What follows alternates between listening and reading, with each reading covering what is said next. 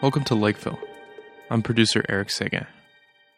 Support for Lakeville comes from two places sponsors we genuinely love, and people just like you. If you'd like to help us keep the lights on in Lakeville, you can find our Patreon at patreon.com slash Lakeville Podcast. Again, that's patreon.com slash Lakeville Podcast. The second wave of support comes from our sponsors, places and products we sincerely, truly love. The first is Elsa's. In the 90s, a Scandinavian woman took a cab from Toronto to Montreal and opened a bar in the Plateau Montreal. The rest is history. Perhaps the best place in Montreal, if not the world, to have a lively conversation, a good drink, and some great food, Elsa's wants you to enjoy each other. Also sponsoring the podcast is Good Mix. Good Mix includes a wide range of prebiotic fiber, which promotes microbial diversity in the gut flora. You can get 15% off your next purchase of Good Mix at Amazon and at goodmixfoods.com by using the code LIKEVILLE when you check out online. You can find links to our sponsors at our website, www.likevillepodcast.com. Without further ado, here's our host, John Faithful Hamer, introducing today's episode. So, welcome to the Lakeville podcast. This is John Faithful Hamer. Today, it is my great honor to finally meet, and well, online, I guess, uh, over the phone, um, the philosopher Susan Neiman. I've been saying Neiman all these years, but apparently in English, you're allowed to say Neiman. As I answer. You answer to either. Yeah. Yeah. Okay. So, how would you how would you describe yourself to our listeners, Susan? wow. Um, I just mean, think like, I just think of you as a philosopher, but uh, yeah, uh, sure. I I am a philosopher. I'm a philosopher and a writer. Um, I write about good and evil. I was born in Atlanta, Georgia, but have spent most of my adult life in Berlin. So uh, you can call me uh, a rootless cosmopolitan Jewish intellectual. I answer that as well. Uh, also mother of three grandchildren. How's that for uh, located? that's uh, that's fantastic. So you know, as I mentioned to you in in our email correspondence, I've been assigning your books to my classes for years. I teach a class which is called Good and Evil, which I actually I all the courses I teach I I designed myself, but I designed the Good and Evil class based on that wonderful wonderful book you wrote a number of years ago, Evil in Modern Thought. And it's just the way that book is designed, it's just a delightful introduction to modern philosophy and also uh, which really grabs students but because it's thematic it it sort of hangs together better better than the usual survey course, which is just sort of scattershot and you know it's like oh this week we're doing epistemology and this week we're doing you know whatever. I, the the fact that it hangs together thematically tends to grab students. They go deeper, and then uh, the thinkers that they are really grabbed by in that book, they would uh, sort of go in more deeply into the primary sources for their essays and things like that. But so I, I've been teach. I've assigned moral clarity oh, I have to tell you, dozens of times. really music to my ears. Um, you know, because I did write the subtitle of the book "Evil on Modern Thought" is an alternative history of philosophy. Because I of, don't, mod, of modern philosophy. Yeah. yeah, yeah, Yeah. because I don't think that uh, you know the way we tend to teach introductory philosophy is uh, first of all it's boring. Secondly, it's not faithful to the questions that bring most people to philosophy and that brought most of the great philosophers of the canon to philosophy. So I'm delighted to hear that you're doing that. I actually have a project that's very much on the back burner, which is to um, edit a, a textbook that would go along with that book. So you're making me think maybe I should get back to it. Oh, you should you should totally oh you should totally do it. Like I, I think if my dream textbook that I would love to to have, and I've mentioned this, you know, on the air to numerous philosophers and to lots of my friends, but my dream textbook would be a th- uh, like an intro philosophy textbook would be thematically organized. You would have uh, the first book would be um, would be let's say good and evil, right? Then there would be um, a, second big section of of maybe you know maybe like 200 pages or something like that, which would be like love and friendship. Um, and then uh, another another section. The third section would be uh, something like the pursuit of happiness, right? And then the the final section would be death and dying.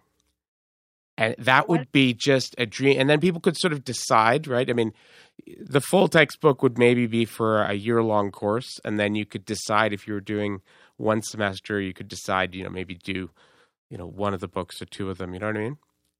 So why did you write it? Um, I don't know. I, I think it takes it, it takes. I mean, I, I write certain kinds of things, but it seems to me it takes a certain kind of um, a certain kind of mind to do really, really good synthesis like that. And I'm not sure. I, I think I could maybe, but like you do it extremely, extremely well, and there's people that do it well. But generally speaking, when people try and do it, they end up leaning really heavily on the one thinker that they're actually interested in, and they do sort of, uh, you know, half-ass job on the others. Because like, like in in Evil and Modern Thought, you actually go really deep, not just on Kant, which of course was your dissertation, and that's you know Kant is seriously he's he's your homeboy. Uh, so like you go you go hard on the on the Kant. Everybody expects you to go hard on the Kant. You know the unity of reason. That's that's Susan Neiman's thing. But you also go really really great on on Marx and on Rousseau and on you know the whole on Hegel, on on Nietzsche, even you you really sort of go on Freud, on all of them. So I think that's what you have to do to write a good synthesis. I'm not sure if I, I'm not sure if I could cover philosophers I don't like with that much sympathy. I well, actually the difficulty. The the Hegel chapter was the hardest because I really don't like Hegel. Well, Hegel and Leibniz, and then when I discovered Hegel talking about his own connections with Leibniz, that was a that was a you know treat actually to because I had sensed there was something connecting the two of them that uh, you know that made me uneasy. And of course, this is not something that Hegelians ever talk about. Which no, is that no. said, you know, my my system is just Leibniz's theodicy, except it's better. And you oh, think, Yeah, oh, yeah. that's the problem with yeah, I mean that that one thread of theodicy running through that idea that is one of those really really powerful ideas that students come back to me after you know they took my good and evil class years ago um, in, in fact actually the uh, before we went on the air the the mohawk activist who's going to be coming in the studio uh, you know, right after we're done with this interview, she actually took my good and evil class, like like wait years and years ago, when she was, you know, like I don't know, 18, 19. Uh, but uh, but she she said, and, and lots of them have come back and they've said that idea has stuck with me, and so they'll see something in the news and they'll see uh, a like some sort of story, some narrative, and they'll be like, oh, "It's a theodicy."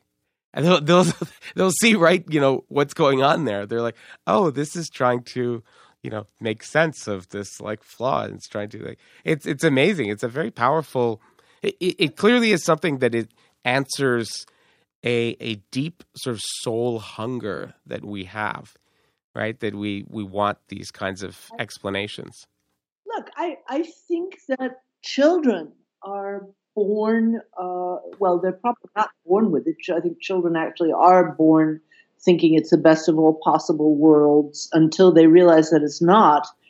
And so the question, why is there inexplicable suffering in the world? And the, you know, how can we make sense of a world in which there's injustice?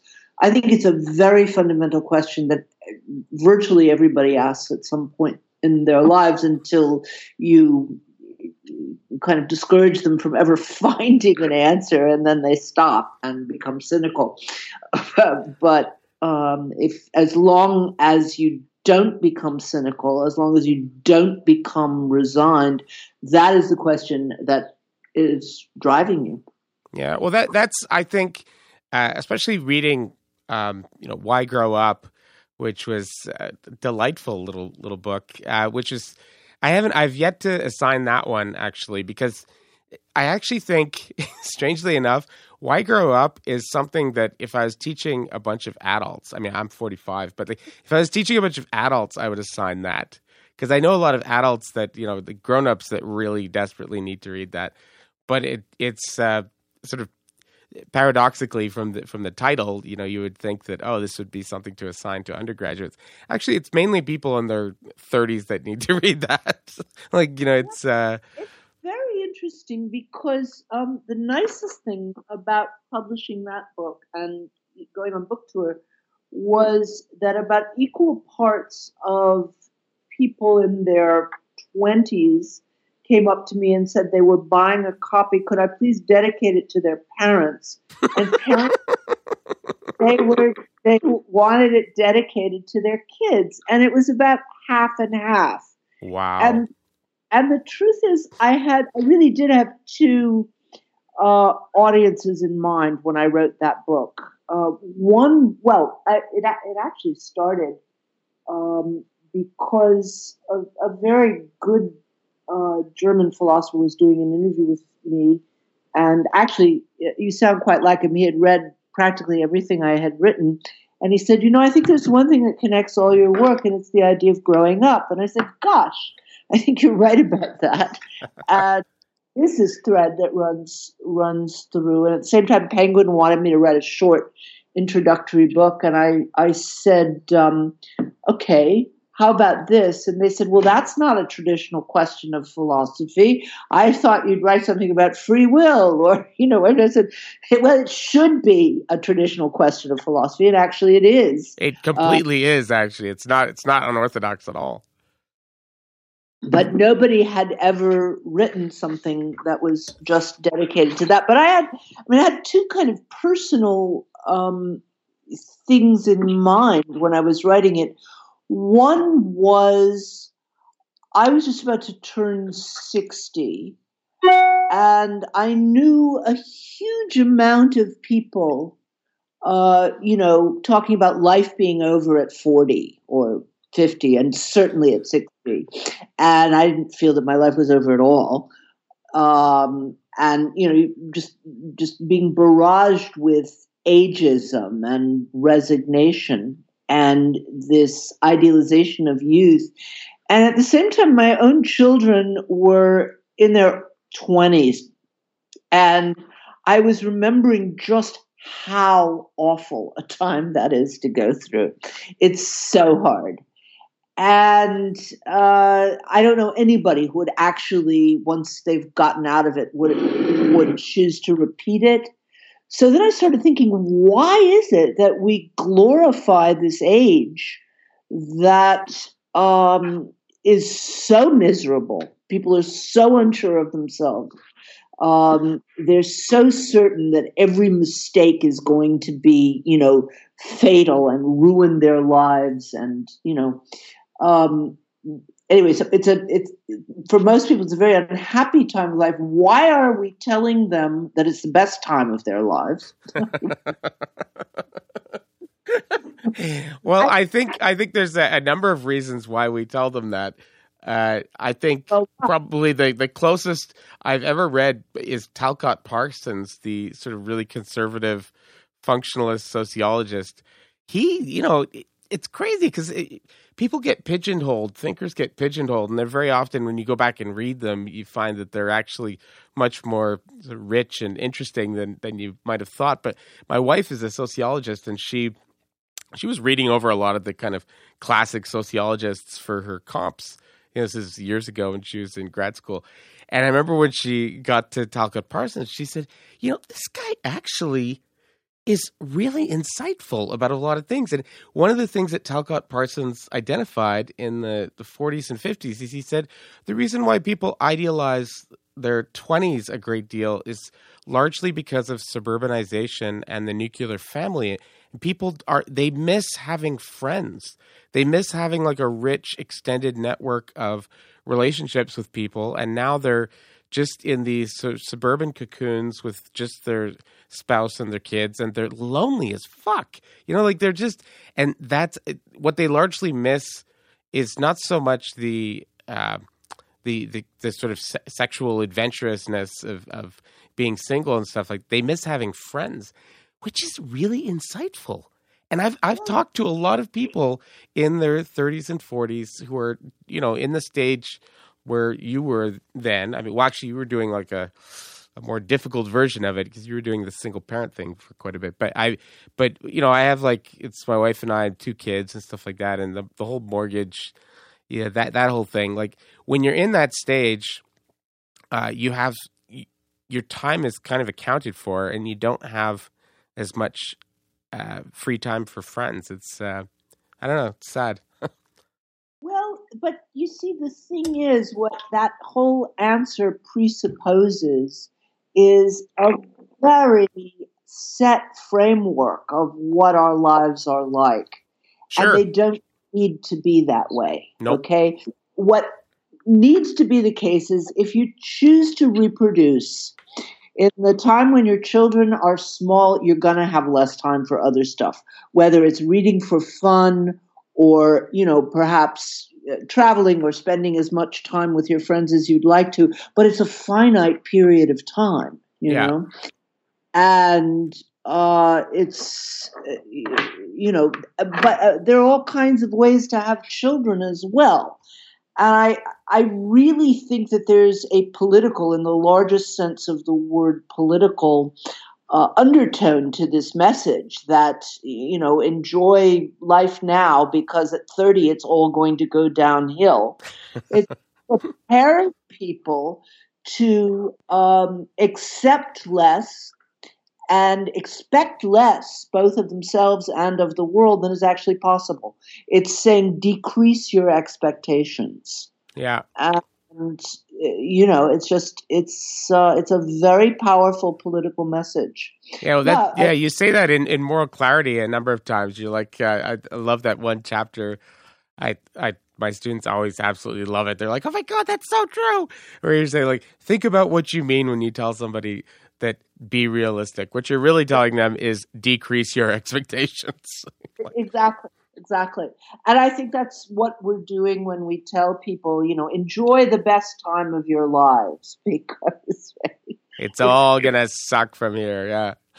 So, so we should probably. I gotta. I uh, I could talk to you for like five hours about all your previous books. So your your most recent book, "Learning from the Germans: um, Evil and the uh, the Memory of uh, Race and the Memory of Evil," uh, Right. you do something which uh, which a lot of historians have been, especially in the last half century, have been uh, increasingly I don't know, kind of like chicken to do. It, it used to be all the rage back in the day, comparative history.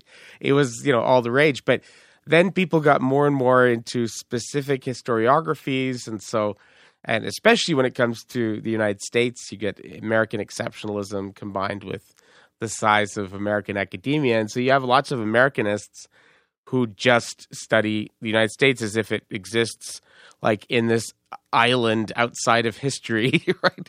So you have done in this book, you're you're doing a comparison uh, between the way in which uh, Germany has dealt with its Nazi past and the way in which uh, the United States has dealt with its uh, slave slave past, specifically the South. Um, so, what made you want to write this book? Um, so look, um, don't we become philosophers because uh, we want to be able to, you know, not we want to be able to think about everything. I mean, that is why, at least certainly why I became a philosopher. I, uh, that I wouldn't be stuck with certain kinds of disciplinary boundaries. And as I say in the book, I'm not a historian. I read a hell of a lot of history in writing this book and talked to a lot of historians, um, but I'm not bound by the same kinds of rules that historians are. It's a reflection or a moral reflection on history. And there are, there are two ways to answer what made me want to do this. one is there was an immediate cause, and that was standing in my apartment in Berlin watching President Obama give the eulogy for the nine churchgoers who were murdered by a white terrorist in Charleston in 2015. Uh, tears streaming down my face, but also reflecting on that in the days that followed and seeing that America, for a moment anyway, was united behind the president. You had Republican governors taking down the Confederate flag. You had Walmart saying they weren't going to sell Confederate memorabilia. And it looked to me like the beginning of a process that only the Germans have a name for. They call it Vergangenheitsaufarbeitung, and it means working off the past. And it seemed to me that America was beginning that process. And since I have lived in Berlin since 1982 with a couple of breaks, uh, I know a lot about the question. And I felt, okay, maybe I can do something useful by adding, you know, bringing in the insights of just how very complicated that process has been in Germany. And uh, but the the other answer is uh, there's a sense in which I've been writing this book ever since I got here in 1982. I don't know if you ever looked at my very first slow book. fire. Yeah, absolutely. All right. I've read. So- I've, re- I've even read your doctoral dissertation. So Oh my. yeah, I'm a, I'm a total like Susan Neiman fanboy. Yeah. Oh, this is cool. I mean, I'm, I'm uh, flattered. So in Slow Fire, you can see, uh, you know, when I just arrived in Berlin, being struck by the ways in which the Germans are already in in the early '80s, constantly talking about the Nazi period, and my asking, why don't we do this about Vietnam? You know, what are we?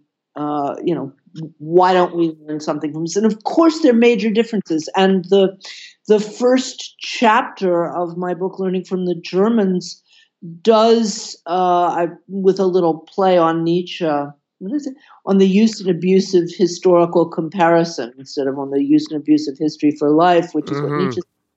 Um, so, of course, there are all kinds of differences, and the first thing that people often do is point out the differences between the um, between World War II and the American Civil War. And I, you know, I say, uh, take a look at the book. I know these are differences.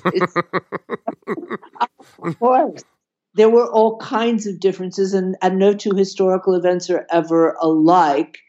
And the differences can be important in some contexts, but uh, what I think is terribly important for other countries to look at is Germany did this historically unique thing so far.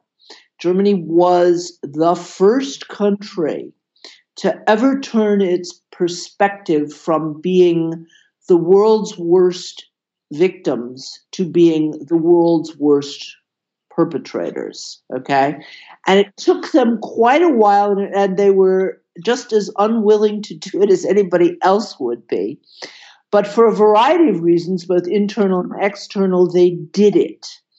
And that is something that other countries can learn from. Now, the interesting thing is, since uh, the abomination in the White House, Americans, US Americans, have actually been um, much more receptive to this comparison than I thought they were going to be.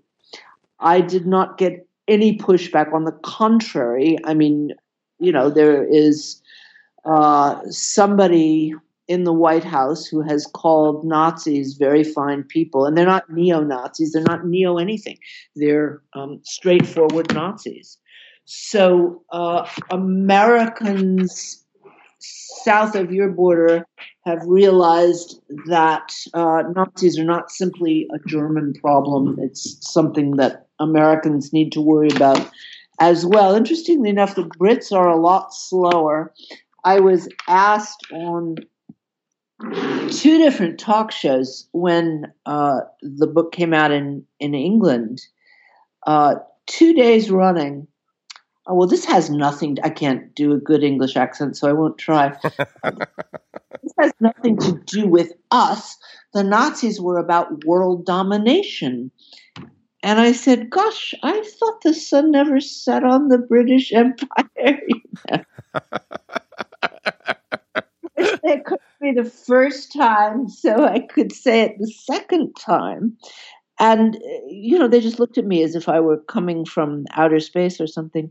So uh, this is, and of course, I'm not saying the British Empire was the same thing as the Third Reich, but um, nevertheless, there are things that can be learned. Yeah. Well, I there are there are definitely a lot of a lot of fascinating um, comparisons, but I mean, one thing that there's there's so much to say, so much to say, but I just I'll, i guess I'll start with the earlier part of the book.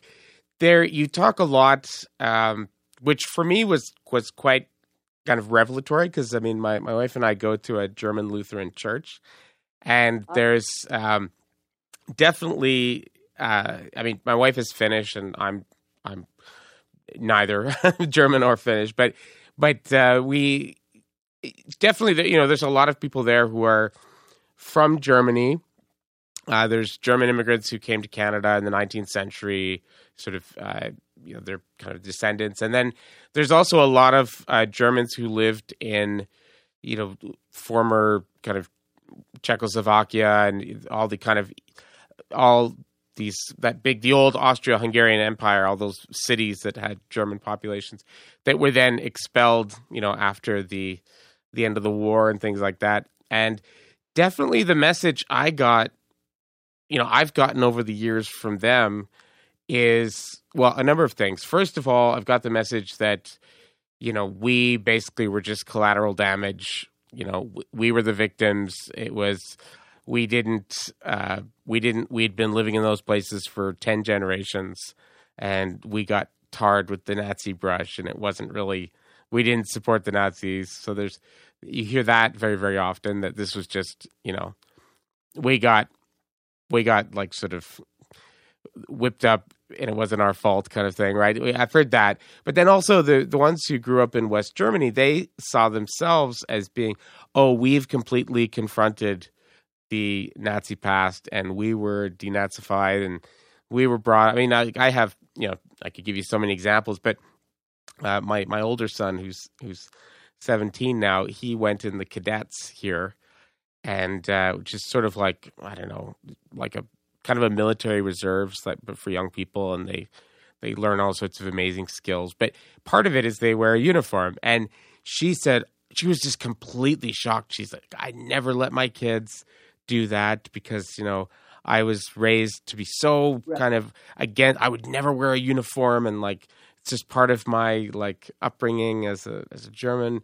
We it just scares up too many ghosts for us and and all this stuff.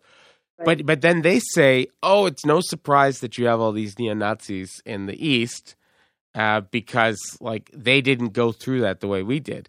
And here in your book, you're making a I think a very, very, or uh, at least from the, the, the worlds that I move through, you're making a very, very uh, sort of uh, heterodox claim, right? That uh, that in fact that in fact the uh, the GDR did a better job of sort of working through the. Get, how do you? Maybe you could just sort of summarize what your argument is there. Sure. Uh, yeah, it's very heterodox. I'm about to get, uh, you know, ripped up. It, the book is coming out in German in um, three weeks or something. So that that will be the most controversial feature of the book in Germany. I know. Look, um, here too. yeah, yeah. Um, and there's a huge amount of ignorance uh, for complicated and interesting reasons. So we tend to think of the Nazis' primary targets as Jews. We, we tend to think of anti Semitism as the central fact about Nazi ideology. And when we think about the, uh, you know, the crimes of the Nazis, we all think, well, they killed six million Jews. Well, that was a huge crime. Um, how many uh, Slavic civilians do you think they killed? Well, you've read my books. yeah, yeah. a lot. Yeah. 14 million. Wow. 14 million. Um, uh, that doesn't even actually count the entire um, Slavic peoples because it doesn't count. Uh, take account of everybody in the rest of Eastern Europe. That, those are only citizens of uh, of the Soviet Union. We also tend to think that uh, the greatest generation of combined of uh, the U.S. and Britain saved Europe from fascism. No, we, we don't think that in Canada. well, you, you think the Canadians did too. Yeah, well, we don't. We we definitely in Canada. Uh, I, I know America because my wife is American, and I've I've lived in the United States for quite a long time. Uh, but I, I know that Americans believe that. But uh, no, in, in Canada, we know that uh, that uh, the the Americans definitely helped a great deal with with money and with munitions and things like that. But in terms of actually putting bodies in harm's way, they they you know they came in late and they they didn't ha- suffer big casualties. The really big casualties were the were the Russians by far, and then you know after that, sort of French and British and other other groups. But uh, yeah, the groups don't even come. It's thirteen million soldiers of the Red Army, okay, who gave their lives to free Europe from fascism, and the other groups don't even um, play a role. I mean, the French gave up after six weeks. you know. Yeah. uh, so so first of all, um, that's the first thing we need to know. The second thing we need to know is that uh, anti-communism was at least as central a factor in um, in Nazi ideology as anti-Semitism. Okay, sometimes they were um, you know put together as in the cliche of the, the Bolshevik capitalist uh, Jew, which is nonsensical, but uh, anti communism was much the driving force of, um, uh, of the Nazis. Now, what that means is that the people who ran the, who took over the GDR after the Red Army liberated Germany were people who had either been in exile because their lives were uh, uh, at stake or they'd been in concentration camps. So they were genuinely anti fascists. Whereas the people in West Germany, by and large, were not. You know, they were people who had gone along with things. Now, you had the same, the same, there's a term in German, um, I guess it's translated as fellow traveler in English. The bulk of the population, you had the same amount of fellow traveling on bo- both sides, in East and West, but the difference was in the leadership. And the leadership of East Germany was genuinely, resolutely anti fascist. So they uh, tried many more, put many more Nazis uh, to trial, c- condemned many more to prison, and even executed quite a number. They put in um, programs in all of the schools. Children, every child. Well, first of all, they renovated the concentration camps of Buchenwald and Sachsenhausen, and every school child had to visit them. None of this happened in the West. None at all. Um, you know, you you had May eighth was celebrated as a day of liberation from the beginning of East Germany. Uh, it was called the Day of Defeat or Unconditional Surrender in West Germany until 1985. So, you know, you had an entirely different attitude. This is not to say that East Germany did everything perfectly. It's not to, um, you know, defend all kinds of things that people know about East Germany. Unfortunately, it's all people tend to know about East Germany. They've heard about the Stasi and they've heard about the wall. Um, it's not to defend any of those things, but it is to say that East Germany was genuinely anti fascist at a time when most of the government, most of the universities, most of the schools, most of the police uh, officers, um, most of the diplomatic service in West Germany was staffed by former Nazis who were not repentant at all. Okay? There was not a move to um, go through this process of facing up to the past until much, much later uh, in West Germany. Okay. Well, there's, I guess, okay, uh, a couple of things about that. I mean, first of all, you, um, this is this is a passage from your book, and so you say, um, though Stalinism was a perversion of an ideal of equality that began in the Enlightenment, Nazism had no ideals beyond rampant tribalism to per- to pervert it all. Under Stalin, at the latest, communism turned totalitarian. But unless you believe states of mind have no meaning, there's a world of difference between a person who began by fighting for equality and solidarity and one who began from a racist worldview.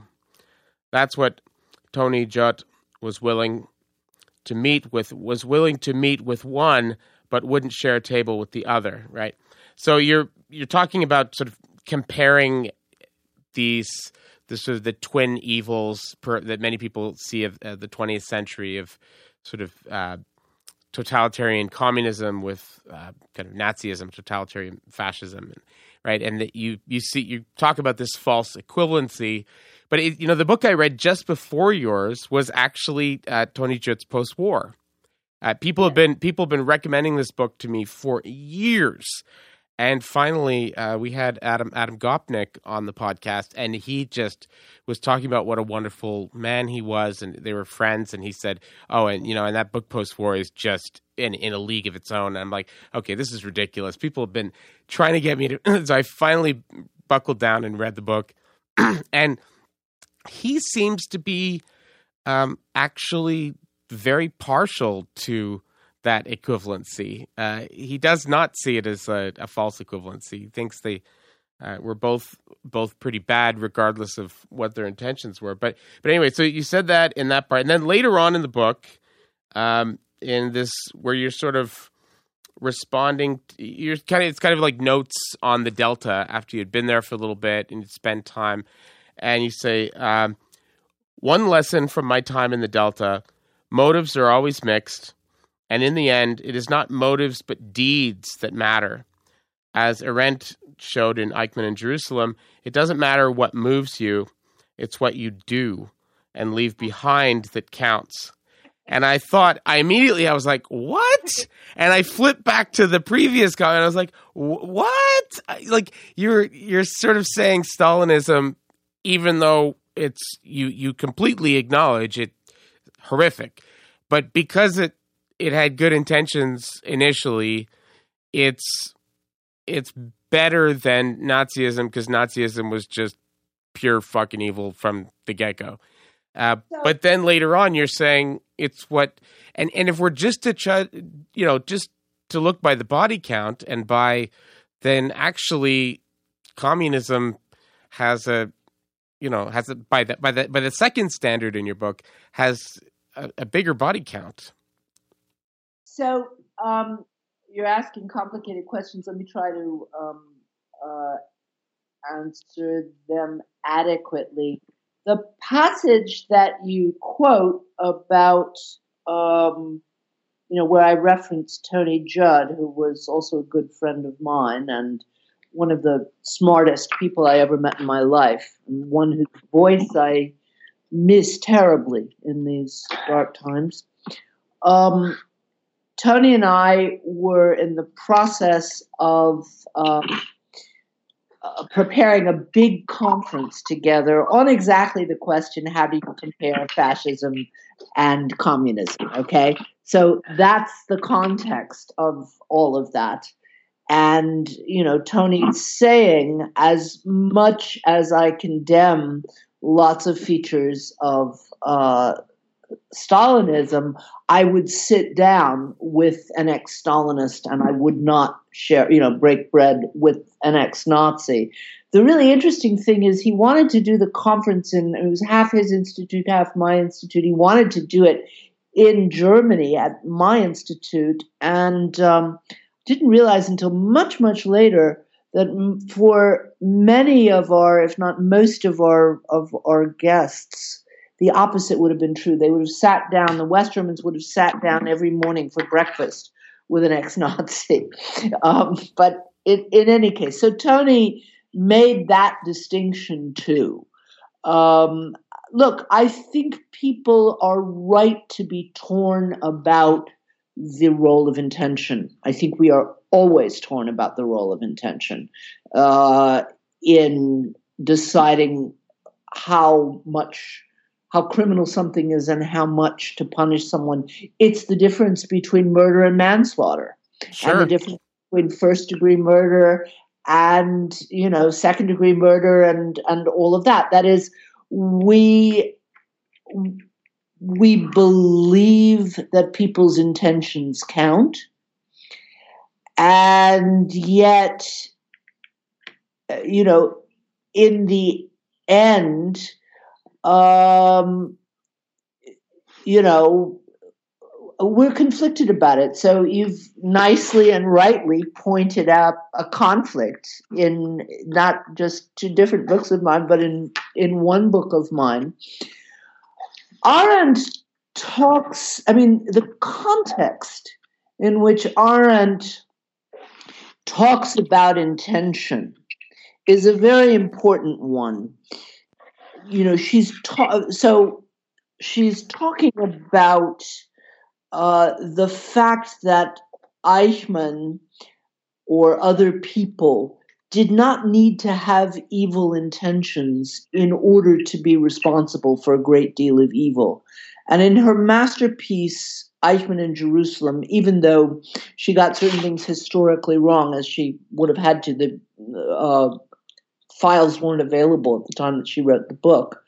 Um, she talks about different levels of intention from people who had very good intentions, that is, members of the Jewish councils who were actually trying to save people, um, people who had mediocre intentions, they were simply trying to get by without any, um, uh, you know, causing any trouble uh, or undergoing any trouble. They were simply doing their jobs. They simply wanted to get ahead. And the point that she was making is that without a combination of all of those kinds of intentions, uh, you probably wouldn't have had the Holocaust. Okay, um, the number of people with really evil intentions is pretty small. And I think that's true of other crimes as well, um, as in writing about the Emmett Till case. That was so, really, that was such a disturbing chapter. Oh, that was, oof.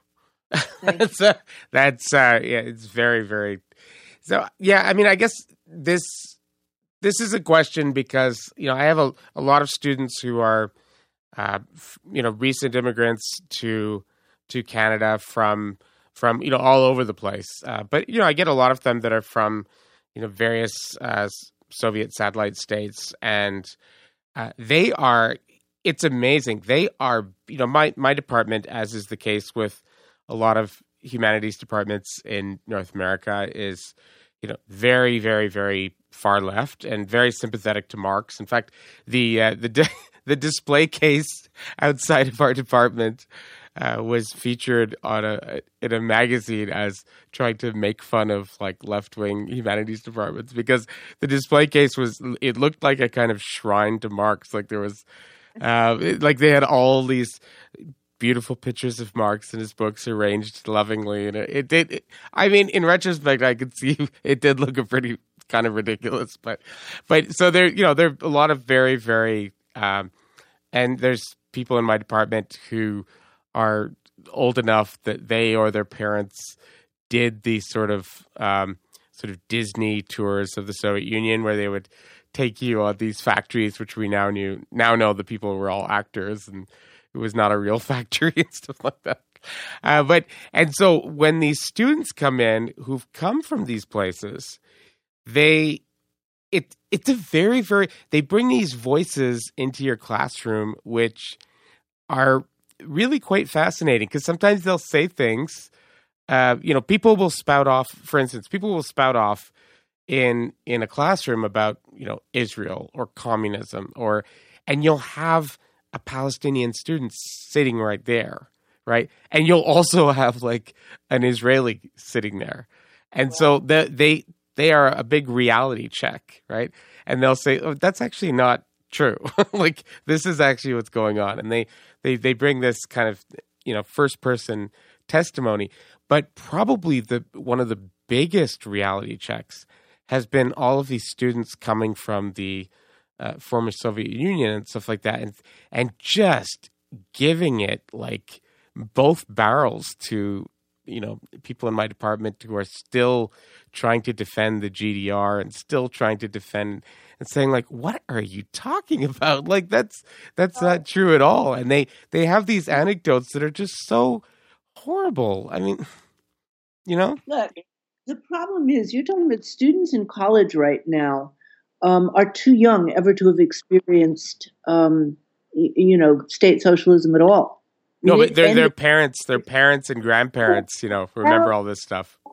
You know, but there. I mean, memory is a complicated thing. Yes, and uh, it so depends on who you talk to. And I have talked to, you know, many, many people who are close to the events, uh, who have very different experiences. So I would beware of talking about what we know. You know, um, we have been since 1989, we have been given an incredibly one sided picture of state socialism that was not uh, you know, that was denied in Germany certainly three a mere three years before the wall came down. People during the the historians debate, you know, uh, people were saying it is immoral to compare communism and fascism.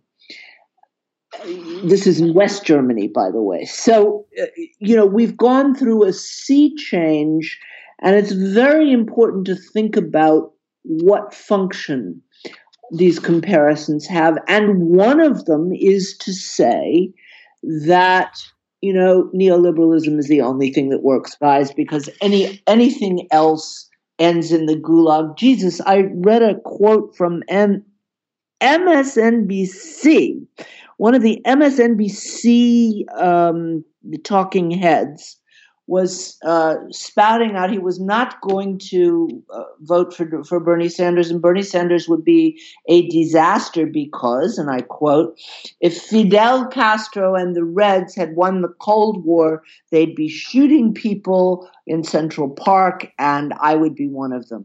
This is. embarrassing. That's mad. That's madness. That's madness. I mean, we have we have social democracy here, and and you when you were describing the German uh, healthcare system and uh, you know how you take sick days and all that stuff. That that's exactly what we have here in Canada. So, yeah. and it's uh, and I and I love that point you made. Uh, I sent that passage to a lot of my friends in the states where you know it's it's a mistake that the American left always when they're trying to you know score points and and talk about how we could totally do single payer healthcare, they always point to something like Sweden or Denmark or right. and uh, they don't go for Germany for obvious reasons. But then it, it makes it so easy to shoot the argument down because you can say, well, you've got a largely homogeneous, you know white Protestant population, of of course you you've got high social trust and you can bring in you know you're bowling alone and you're like you could say well well this is this is why it's possible in Finland but it would never work here with a, a bigger country you know 60 million um, people well, no, it's first of all, it's 80 million, but secondly, it's the world's fourth largest economy, and it works just fine. We still have capital we still have income inequality. We even have homelessness. All those great things, you know. Yeah, but it works. Um, yeah, and but yeah, no, I, I definitely that that was uh, that was well taken. But I grew up perhaps in a, a special, you know, here in Montreal, which is a general a very left wing city, and I grew up in a very left wing environment. So I, I grew up with the opposite kind of situation where, um, you know, we had we had like huge support for the Soviet Union. I mean, my my first girlfriend, or one of my first girlfriends, her dad still was like a Stalinist, like an unapologetic, you know, unapologetic Stalinist, like in the 1990s. Like, and he didn't, oh. and uh, and thought that uh, all the bad press was just capitalist propaganda. So, and we thought, oh, Cuba's fantastic, and you know, all this stuff. So, it it didn't it, it actually what it's been here and and for me is actually a correction that you know suddenly these people who lived in those places coming back and saying actually no that's not you know that's not and it's sort of it it's interesting yeah. I would have to know exactly who I was talking to and exactly what their experience was. Um, you know before I took any 20 year olds, uh, you know, I was there and I know what it's like view of, uh, you know, the formerly socialist countries. I would also say that um, certainly in East Germany now, a majority of people wish they had state socialism again. Um, and you have all over Eastern Europe, you have an enormous amount of uh, disillusionment with neoliberalism. So, uh, you know, this is uh, it's take it take it with a lot of grains of salt. Yeah, I mean, I, I don't think it it needs to be neoliberalism or state socialism. Why not neoliberalism or social democracy? I agree. I mean, that's uh, I mean that's been you know Absolutely. that's definitely but but right now you know it's uh, here in Quebec there's there's one party in Quebec uh, Quebec Solidaire which is basically the last bastion of social democracy here and they get you know they win a, a couple of seats in certain districts that are very progressive like mine but uh, but for the most part people have just they've given up on that and they've moved towards towards other things, towards ethnic nationalism, towards. it's very depressing. I mean, it just seems like increasingly people are very tribal, and the a lot of the people that I knew went from my you know younger years who were on the left. Uh, a lot of them have sort of concluded that you can only really get these left wing policies in when you have a high level of social trust and you can only have a high level of social trust when you have a high level of homogeneity, which means uh, we need to give up on pluralism and multiculturalism if we want to have social democracy. That we can't basically like, uh, and this this is the depressing conclusion of um, who, who's his name? The guy who wrote uh, Bowling Alone, Harvard. Blanking on his yeah. name. I'm blanking on his name. His his most recent research is very depressing. He basically says that uh, progressives have to make a choice. Like you can have uh, multiculturalism um, and sort of pluralism and diversity is our strength and all that stuff. You can have that, or you can have a generous welfare state, but you can't have both because the uh, as as diversity goes up, support for the welfare for a generous welfare state goes down and that's across the board. That's even in places like Finland, Sweden. Uh, he he studied ten different countries, and in ten different countries, support for um, gener- like things like you know generous maternity and paternity leave, uh, generous support for for healthcare, for schools, uh, you know the, the, whole the whole thing. Um, that it's just a direct relationship. That you know, as one goes up, one goes down. So he said it's probably better to try and uh, create more of a, a sense of us, and then you can get your, you know, social democratic policies in that you want. What what do you think about that? I haven't read it, so I don't like commenting on things that I have. but just what is your what does your gut tell you when you hear that? Say say bullshit or my gut tells me that um,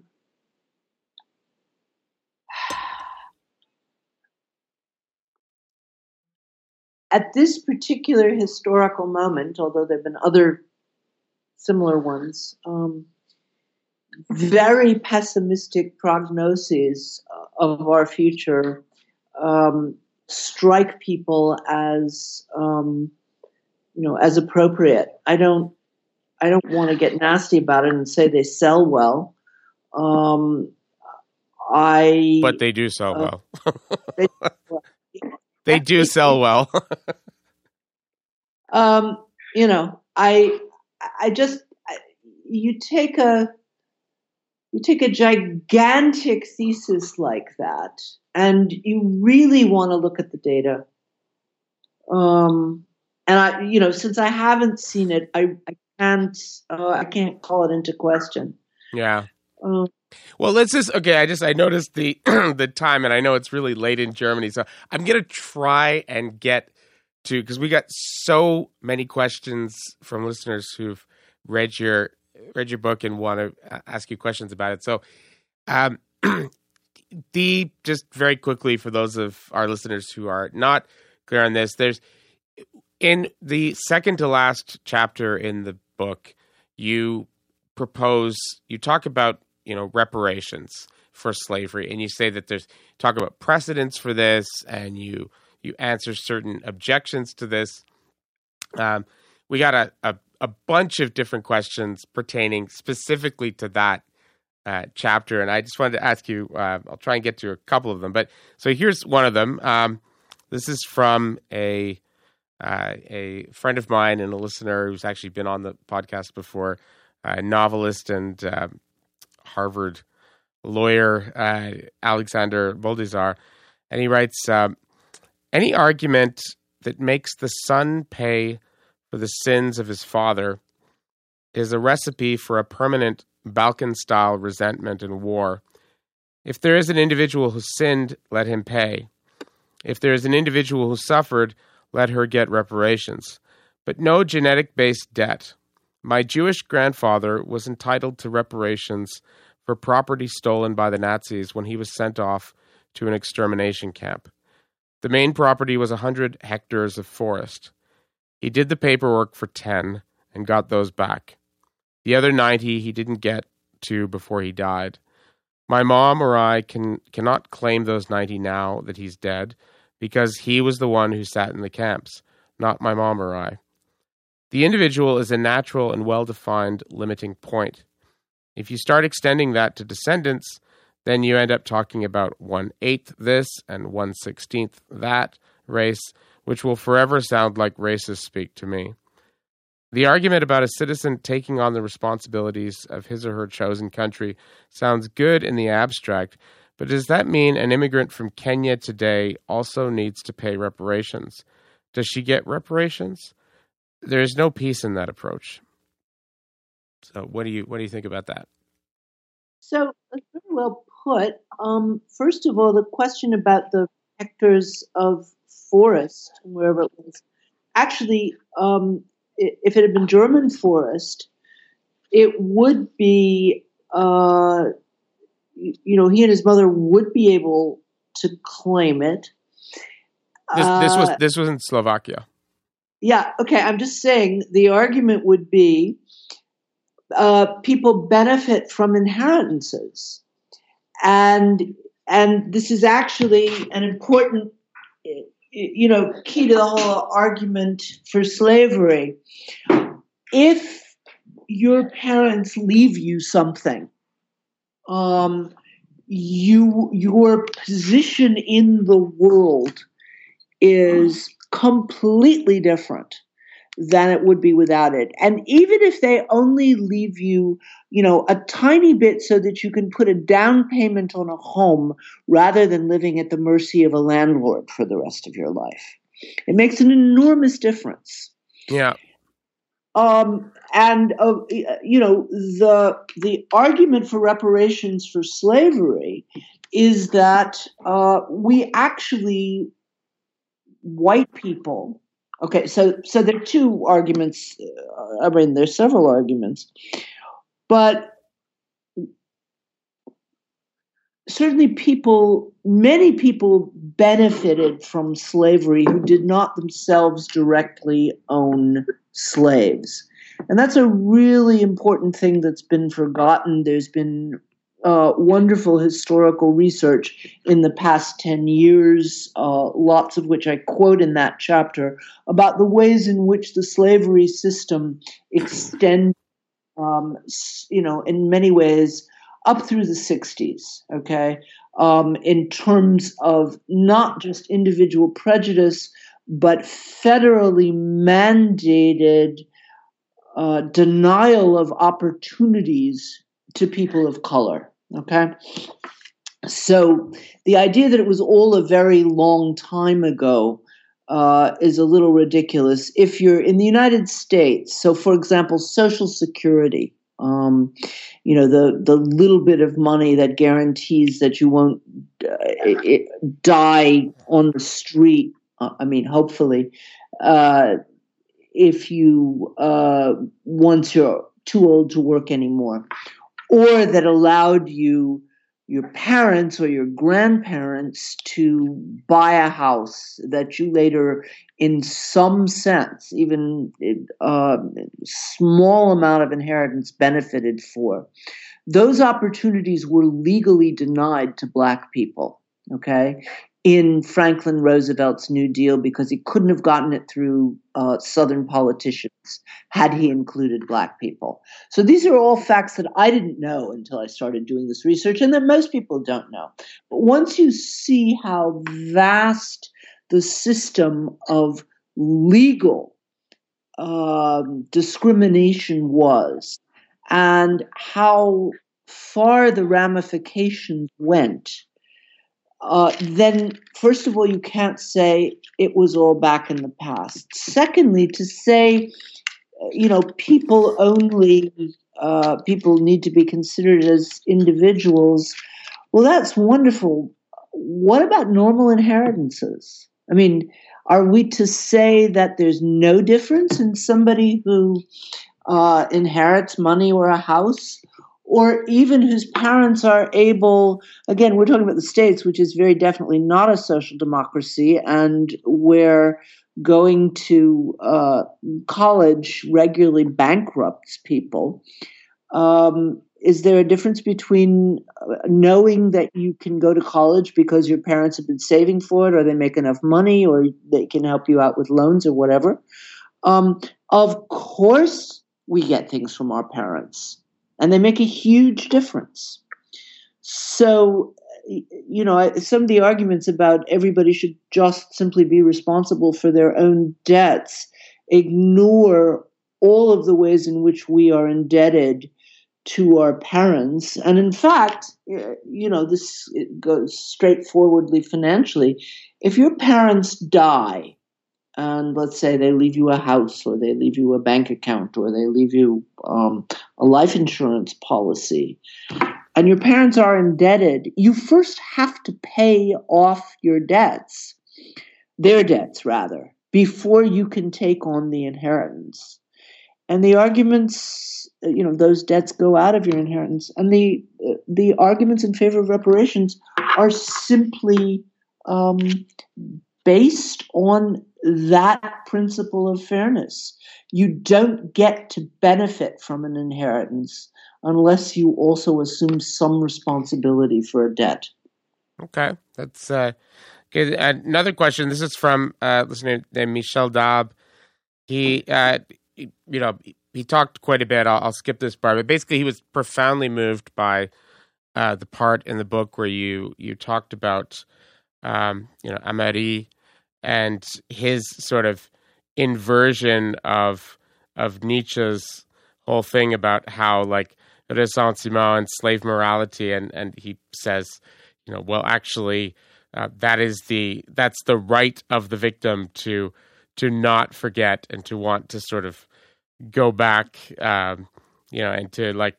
Actually, I'm just gonna read that passage so people know what we're talking about before I ask the question. So, uh, you say, um, like, uh, sort of, it's kind of like in praise of ressentiment, right? Like, uh, so you say, uh, Jean Améry, uh, absurdly, resentment demands that the the irreversible be reversed, the event undone. Améry turns Nietzsche on his head, proudly including himself among those whose morals Nietzsche despised as slave morality. Since every genuine morality was always a morality for losers, it may be natural to think of time as flowing only forward but that thinking is not only extra moral, but anti moral. Man has the right and the privilege to declare himself to be in disagreement with every natural occurrence, including the biological healing that time brings about. The moral power to resist contains the protest, the revolt against reality, which is rational only as long as it is moral. The moral person demands annulment of time in the particular case under question by nailing the criminal to his deed. Thereby, and through a moral turning back of the clock, the latter can join his victim as a fellow human being. The only thing that could possibly truly make up for those crimes would be turning back time and undoing them. Uh, Améry knew this is impossible, but he insisted that we recognize the depth and the morality of the longing for it. He also insisted on its sanity, arguing against the psychologists who were beginning the field of trauma studies. His resentment, he said, was a form of the human condition. My God, this is a beautiful passage. Uh, his resentment, he said, was a form of the human condition that is morally and historically of a higher order than healthy straightness. he rejected he rejected the morally impossible thought that the survivor's wounds could be healed by the death of six million Germans. The only way to solve the problem, he concluded, was by permitting resentment to remain alive in the one camp and, aroused by it, self mistrust in the other. Wow. Wow, wow, wow. Um, well, wow, let me give credit where credit is due. Uh, most of that passage, I was quoting Jean Améry, uh, one of my own heroes. And in case you're um, listeners don't know who he is, um, he was a self taught philosopher and writer who can talk about slave morality because he was actually a slave in Auschwitz for two years. So, yeah, well, yeah. A, a, bunch of uh, my listeners uh, went and bought his books after reading that. But anyway, so this is a question from Michelle Dab. He says, uh, Professor uh, Neiman, how familiar are you with the collective mental anguish of the children of European Jews who were not killed? That is, Jewish baby boomers raised by people who were profoundly damaged. Does ressentiment apply to the collective? Have you done an analysis of people who buy into Améry's proposition versus people who wash the memory away? What a great question. I, I know, I, have, I, know, right?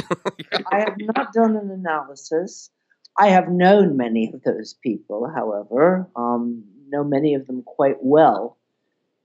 And uh, I think it is certainly the case that there's profound psychic damage along with the profound wish to turn back time and to have had their parents not had that kind of experience. Um, but you know, I haven't I haven't done a study of this. I just know quite a number of those people, um, and uh, one or two of them I interviewed for the book. Um, you know, I, mean, the only thing that I would question about the question itself is whether any of those people actually succeeded suggests your questioner suggests that it's possible to go both ways. It's possible to, you know, repress and forget, and it's possible to sort of follow Améry's prescription. I don't think it's possible to repress and forget. I've never run across anybody who did. Um, so in fact, I, have sometimes run across the opposite, frankly, that was just. I hope I'm not stepping into any mess here when I I. American, go for it. Go for it. Yeah. I watched the American TV series Transparent, which I actually hated more than I have hated any television series that I actually watched. And um, but it it describes a number of phenomena, and one of them is the ways in which certainly the U.S. Jewish community, and I can't speak about the Canadian, but the U.S. Jewish community often holds itself together uh, by a connection to the Holocaust, which is very tenuous. Okay. Um, I don't want to call it a false memory of the Holocaust exactly, but I, you know, I I know people. I actually know people who uh, from LA, as a matter of fact, from the LA Jewish community, who, um, you know, have some relative, you know, a great uncle who was touched by the Holocaust, perhaps lost family there and who focus on that as a source of their own trauma a couple of generations later. So, so I while I sometimes know people who, um, let's say, exaggerate the existence of intergenerational trauma, I don't know anybody uh, who is just able to say okay, you know, well, that was their life. I'm going on with mine. It just, I don't know it. I've never.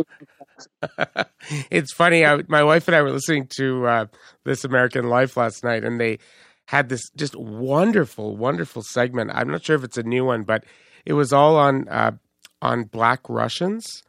They're basically like you know African Americans who moved to the Soviet Union, like in the 1930s and you know 20s, uh-huh. 30s, and 40s, and you know raised families there, and like, and so oh, she, it's real. Oh, it's really really good. Uh, and, and the one of the uh, women that they the segment is called it's kind of a cheesy title but it's like uh, black in the ussr yeah like it's sort of play on back in the ussr but anyway um, and they it's very interesting talking about sort of the differences between racism in the United States and in Russia. And uh, well, I, I won't I won't steal from you, but a lot of it has to do with exactly what you're talking about, like this intergenerational trauma. And the Black Russians seem to think that a lot of this is sort of um, that they interview seem to think that this is a lot of kind of African American neurosis, and that you know, you know, yes, um, I've dealt with people wanting to touch my hair and I've dealt with people asking me funny questions, but mainly it was just from a position of ignorance. It wasn't mean spirited. And, you know, when somebody asks you where you're from, it's not necessarily mean. Um, it's, you know, it's, it's, it might just be because they don't see people that look like you that often. And like, if you're to constantly be, it's just a very fascinating, you know, listening to these two black women, one who was raised in Moscow, uh, one who was raised, raised in St. Louis, having this conversation, and all these things that the, the woman from St. Louis sees as microaggressions. Uh, this woman from Moscow is saying, "Oh, come on! Like maybe they meant it this way. Like, why are you interpreting everything in the worst possible way. And meanwhile, the woman from St. Louis is sort of like, you know, talking to her. You know, you can almost see her like looking at her like Candide. You know, like, wow, you are way too optimistic. like, you're just, you know, you're sort of whistling through uh, through a minefield, and you're just not noticing how often people are dissing you. But uh, anyway, um, thank so, you for that. I'm a huge fan of Paul Robeson, who spent a lot of time, of course, in the USSR. Um, so I've read about his experiences there, but I will listen to that. Uh, oh, oh, you'll you'll love it. You'll love it. So this is a question from uh, Kerry James uh, Charlton in the UK, um, and he says, um, if taking on full citizenship means taking accountability for actions of the state or other citizens, even when those occurred before you were born or settled in a country, would it not mean that the contemporary descendants of slaves, if they wished to be considered citizens of equal parity, would also have to take responsibility for the actions of slavers? Or else risk somehow being seen as separate from and arguably lesser to the citizenry who did? Um, I have seen the same argument used by people in favor of Brexit, highlighting the absurdity of culturally asking the British to, as Europeans, feel shame for the rise of Hitler. The British uh, don't need to feel shame for the rise of Hitler. I mean, that's such a weird. Um, I, I, mean, nobody ever suggested that they should. Oh, but uh, but becoming good Europeans and becoming part of like the EU yeah, and becoming kind of a reductio ad absurdum look. Um, it's also it's also assuming that you know descendants of slaves and descendants of slaveholders are all the same color, and they're not. You know, no. once again, as I said in the beginning. Um, if the effects of slavery had ended when um, chattel slavery was abolished, we would be having a very different conversation.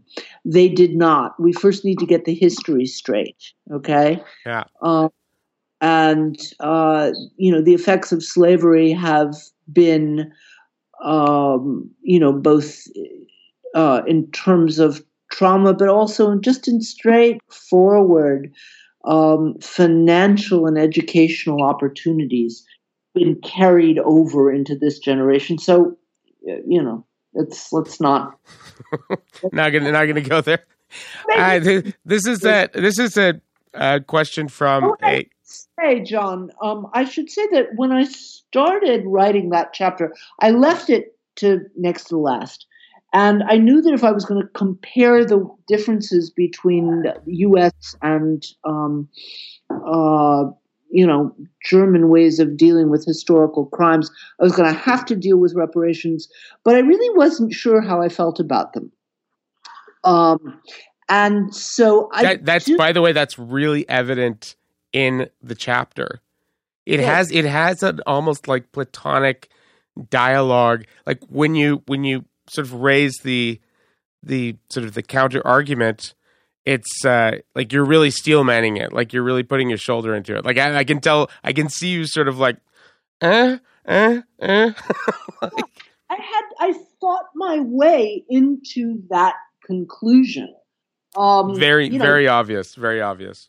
Yeah, and and uh, you know the practicability questions are going to have to come later, and uh, it's complicated. But if you think in terms of sheer justice, I was stuck with this conclusion. The interesting thing is, I there I was, and I was under a lot of pressure from my publisher to finish the damn thing. It was already later than I had wanted it to be, and I thought, oh boy, I have put myself out on so much of a limb. You know, there's Ta-Nehisi Coates, and that's about it.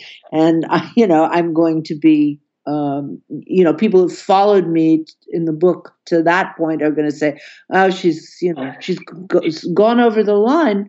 And less than half a year after I handed in that manuscript, uh, five different U.S. presidential candidates were talking about reparations in different ways. So, and I couldn't have imagined it.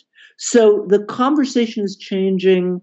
Um, you know, people are thinking differently about these questions, and it's evolving. It's evolving in the way that, uh, you know, if you like, gay marriage evolved enormously quickly. Well, I mean, David Brooks was writing an op ed in favor of reparations. I was just like, oh my God. No, I know. And there was a, you know, debate in the House of Representatives. So, yeah.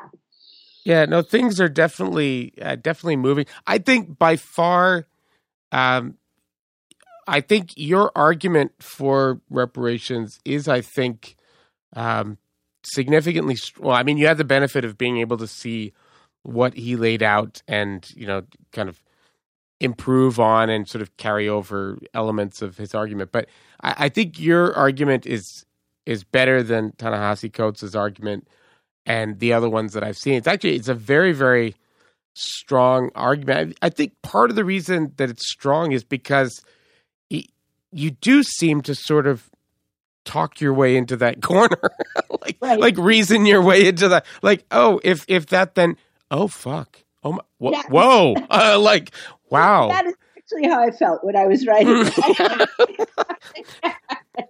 but uh so this is a, a, a question which i actually i think the strongest part of your argument as i said to you in uh, email the other day when we were talking uh the whole question of the it's actually the kind of the, the system of neo slavery that right. came after emancipation, which is for for various kind of you know not necessarily moral, but for logistical reasons is uh, is probably the strongest foundation for um, for an argument for reparations because we have really good documents, we have lots of good numbers, we have we have you know lots of we can actually see what happened. We can tell right that they would go and arrest thousands and thousands of people on bullshit charges just before the harvest time so that they could then turn around and like sell them out right? So uh, i think i think that's very strong. But but anyway this this argument to,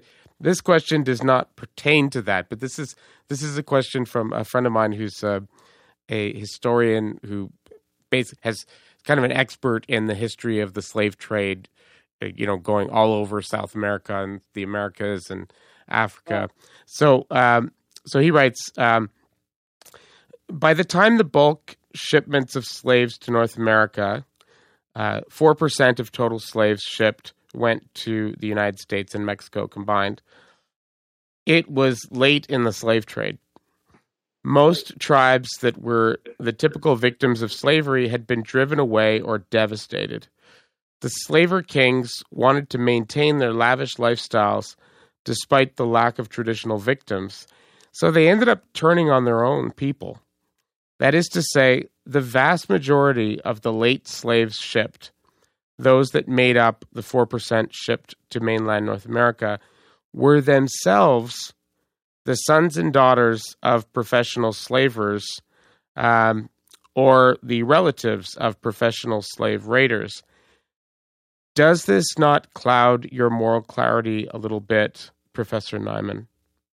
No, because um, this is a standard argument that's that's actually brought up that um, many Africans, uh, you know, profited from from slave trading themselves. No question about it. And I'm sure your friend knows more of the details than I do. Um, but and you know, of course, there was slavery in Africa between uh, different tribes. What was different, however, is what happened after the end of chattel slavery, and there was none of that in Africa. Okay, that is, even if you wanted to argue that there should be more responsibility um, by the African nations. And frankly, you know, what happened to Africa after slavery um, is is not something I think anybody, um, you know, uh, anybody would want to.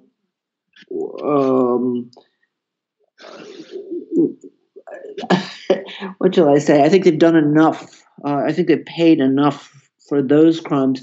But my argument really does turn on all the things that happened after chattel slavery. Mm-hmm. And uh, those were not things that you saw in African slavery or actually in any other form of slavery um, that's existed in other parts of the world. So, no is the answer. okay. I mean, moral clarity, moral clarity. Um, you know, I wrote a book with that title uh, towards the end of the Bush administration because I was outraged at the way that the Bush administration used that phrase to, um, you know, bring us into a disastrous criminal war uh, in ways that were neither moral nor clear at all.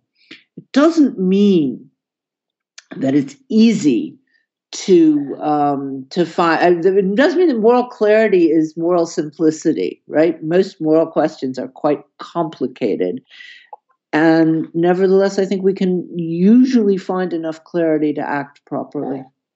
Okay, that that makes sense. And then the last question, because I see that we're we're out of time, is uh, this is from a a historian who uh, a very well known historian. He says I'm not I'm not going to say his name just in case he doesn't want to be named, but like uh, who is a specialist in the, the history of the early Republican United States. Uh, and he says, uh, Professor Neiman, uh, you write, uh, many, perhaps most countries have rapacious and violent histories that they cover in time with a fuzzy blanket of benevolence. We brought the natives religion or railroads. The natives were no angels either, and besides, our neighbors were worse. In the end, the attempts at justification come to little more than everybody does it, and we weren't as bad as some.